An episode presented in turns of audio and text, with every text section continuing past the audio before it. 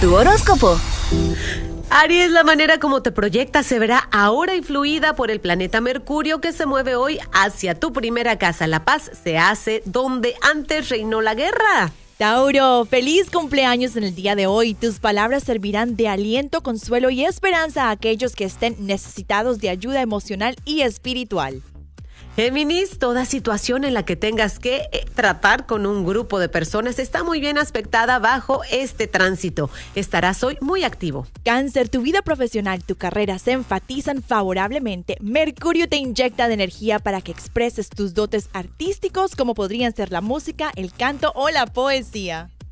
Leo, te encuentras en tu mejor momento para tomarte unas vacaciones ahora que Mercurio se encuentra en tu casa novena, lo que rige los viajes y el extranjero. ¡Uy! ¡Empaca, vámonos! ¿Qué es eso? Virgo, Mercurio, tu regente, estimula tu sexualidad. Toda relación de amor que comiences ahora será muy intensa en todos los aspectos y dejará una gran, inolvidable huella en tu vida.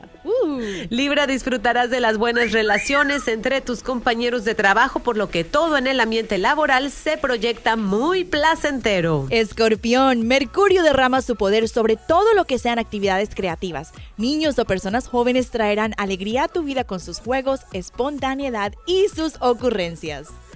Sagitario, Mercurio directo en tu casa enfatiza favorablemente las relaciones con tus padres y familiares. Por fin llega la paz y la armonía a tu vida. Amén. Capricornio, Mercurio, el planeta de la comunicación, hará que tus actividades sociales se enfaticen trayendo mucha actividad a tu vida y gustará que te rodees de personas muy bellas.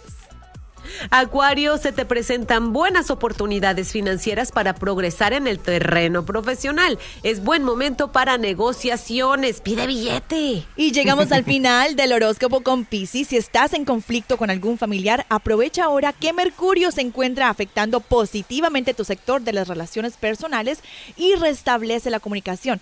Pide perdón si, fue, si es necesario para que continúes viviendo en paz.